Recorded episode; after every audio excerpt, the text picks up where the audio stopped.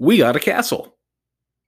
Sorry, I'm still just really excited about that. I mean, it's only the thing that like our that that our group had been work has been working towards for literally years, and we finally got one. We got a castle. I mean, it's old and decrepit and abandoned and needs some serious work before before it'll pass inspection, but we still got it. That's all that matters. All right, so updates. Uh, apparently, my notes from last year were not that great, uh, so I have a few updates.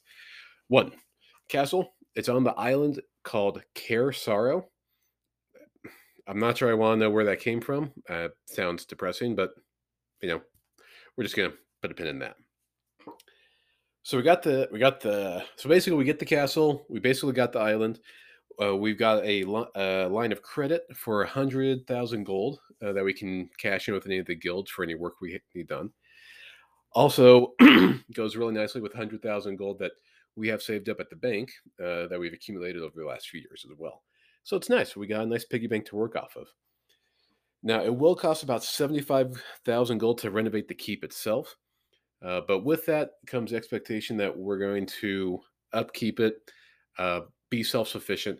But also, since the island is kind of on a, channel or strait, I, I, don't know all these geographical terms, we are expected to police it and protect it, you know, to keep away from like pirates and, you know, riffraff. So we have to build uh, two batteries, you know, like pew pew pew pew along the water routes and have them manned. And And like I said, you have to be self sufficient. So it means like farming or by trade, whichever. Uh, Ty immediately, you know, goes to work, starts creating farmland with all of his magic, plowing it and moving stuff around. Cal is only concerned about his sheep because, I mean, once you have sheep, what else is there? Uh, they, uh, the party hires a top-notch trade ambassador at the low, low price of five thousand gold per month, uh, paying a thirty k upfront from the personal funds to secure uh, her services for the next six months. And her, and her name's Alexandria Capstaff. Uh, she's very sharp. She's been all over, even to places the Emir have never been or even heard of. And she says it'll take, you know, probably a couple months to start seeing money coming in, but you know that's when things will get get cracking. uh, now, while that's all going on, Ty keeps on making more farmland, but then he gets the idea that hey, I was raised by a dragon. I need a place to store my hoard you know all of his treasure. So he starts uh, digging that out underneath the uh, the castle, but he doesn't do the greatest job. So it uh, kind of caves in a little bit. Not completely. He's not buried alive, but yeah, an engineer he is not. uh, now it's going to take a good three to four months for the for the castle to be completely restored. Um, that's going to burn up the uh, you know majority of the 100,000 uh, gold credit line that we have set up. And we take the, the last chunk of 25,000, use that to build out one of the batteries. And then the Emir build out, you know, dip into their personal funds for the other 25K to build a second battery as well. So we got that, you know, taken care of there. Excuse me. Now, it also means we need a kind of small naval force, uh, you know, since gun batteries can't really move, you know, on their own really well and uh, you know building and maintaining their own fleets kind of out of their budget at the moment so they're just going to have to contract it out to some privateers. Um, so they don't have the funds to really uh, really hire out to a, full you know fleet of like five schooners and a frigate because that's going to run 30,000 gold a month. Instead they they, they, hire just a couple schooners uh, to keep an eye out on things and if they do do a ship uh, they, they you know they'll go let Ty know, and he'll go and you know fireball them to death. As an example, because that we're all about examples here. uh, they also get the ball rolling on having a dock built, as well as having kind of a brewery slash tavern there uh, for people to uh, you know get drunk at while they're waiting for stuff to happen. And you know we're gonna get our own branded beer going um, at the brewery, so a mere beer, it's gonna be big. Just watch and that'll take another three months to really get built out. And you know, things have been, uh, you know, so things get chugging along. Uh, people start working on the castle, they start building out the dock, and you know, within a week, uh, you know, word has spread about what's happened to Capbrook. You know, the the legend of the Emir has spread far and wide, and two things have happened.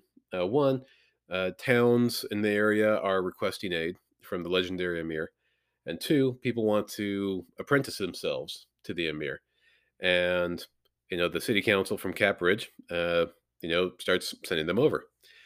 Now, of these uh, three here, uh, of the of the group, three of them stick out in particular. You have the wizard gnome, Rusty Flatulence, comes from a very long line of wizards, and he's basically brown all over.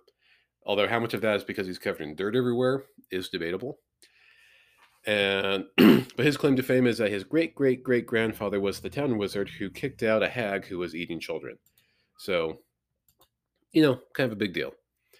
Uh, unfortunately, said hag cursed the fa- the wizard and his family line to uh, fart every time they cast a spell. And uh, so our buddy Rusty Flatulence is trying to get that curse removed. May take a while. Uh, next is the uh, stoic uh, but friendly uh, Tortle, uh, who he's a, you know, think like a walking ninja turtle, uh, who is blue with a big red shell called Blast of Toys. And he's an artificer and is obsessed with getting a couple big cannons, one over each shoulder. hails from a town called Pallet, and yeah, it's just there for the ride. Finally, there is the uh, the human paladin known as, called Ardrek. He's a former city guard who defended the Temple of Erroneous that fateful night, and was knocked out during the battle and woke up. You know, his body half burned, and you know, vow, you know, vowed a vow to never let it happen again. So you know, these uh, the apprentices have shown up. They're proving their mettle, showing that they you know they know what's going on. When the word comes in from a particular town, uh, town uh, far away called Nightstone, that's requesting aid, saying that they've been a terror they're being terrorized by goblins. And well, these apprentices get dispatched to see if they can handle a few a few goblins because goblins are basically cannon fodder in this universe. So one of the schooners takes the, the trio and they set, set sail. They introduce themselves to each other in awkward conversation. Uh, and they make landfall and get directions to the mountain pass about how to get to Nightstone. As they arrive, it's late in the evening. The drawbridge is down, uh, is lowered, but uh, but the guard towers are also deserted. Uh, they hear a ringing coming in from side from the temple inside the town, and as they enter the uh, the town walls, they see that large boulders have been, you know, dropped on the on the town, just you know, damaging buildings left and right, you know, farm fields inside there, and there's just a lot of a lot of shifty, you know, small shadowy figures darting all around. And of course, none of the uh, apprentices notice that because they, well, they, they suck at wisdom checks. So they make the way through the town. They go into the temple to find the ringing bell, and it turns out to be a couple of goblins there. So they uh, kill them, and they die very fast because they're goblins. And really, they just kind of make their way through, just killing goblins everywhere they find them. They do find one survivor um, in the in the uh, tavern in there um, that was knocked out, you know, by the boulders being, you know, dropped on the town. She doesn't really know much. She was just passing through, but she mentioned that she didn't. She didn't. she said that it was giants who were throwing the, you know, the, the boulders at them, and that all the townspeople fled for the hills. So that's why there's only goblins in the place. And she does the same. And you know, they go through, clear out the town of goblins, and finally they may they make it to the uh, uh, to the to the keep, like the mini castle for the town, and they have to make it across a collapsed bridge. They know they you know can't tap dance across uh, some uh, you know tight tight tight rope to get there, and they're able to get in. And unfortunately, the, the lady of the keep, Vel, Velrosa Nandar, was killed during the attack, uh, just leaving her you know her guards there and they explain that the the town was attacked by a flying castle, and that the castle just kind of flew over, and white giants just started tossing to, to, tossing boulders down. And you know the people uh, fled. They lowered the drawbridge. Everyone fled for the uh, you know fled north to where the where there are a bunch of caves that they could hide out at. And after the villagers got out of Dodge, uh, four of these, you know, white, pale-skinned cloud giants descended, and they stole the the town's namesake. Uh, it's Nightstone. That's from the that's in the center of the town. And then they left, and the castle just kind of drifted away to the east. And that's and then after that, the goblins showed up because, you know, there's no one to stop them, and looting's fun when there's no one to, you know, that can smack you around. And that's uh, that's kind of where it's at.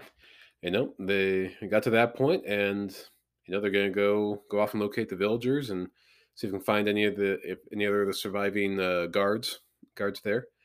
And they decided to get some rest first, so they raised a drawbridge and they helped themselves to the town tavern and called a night. So we'll see what happens next time.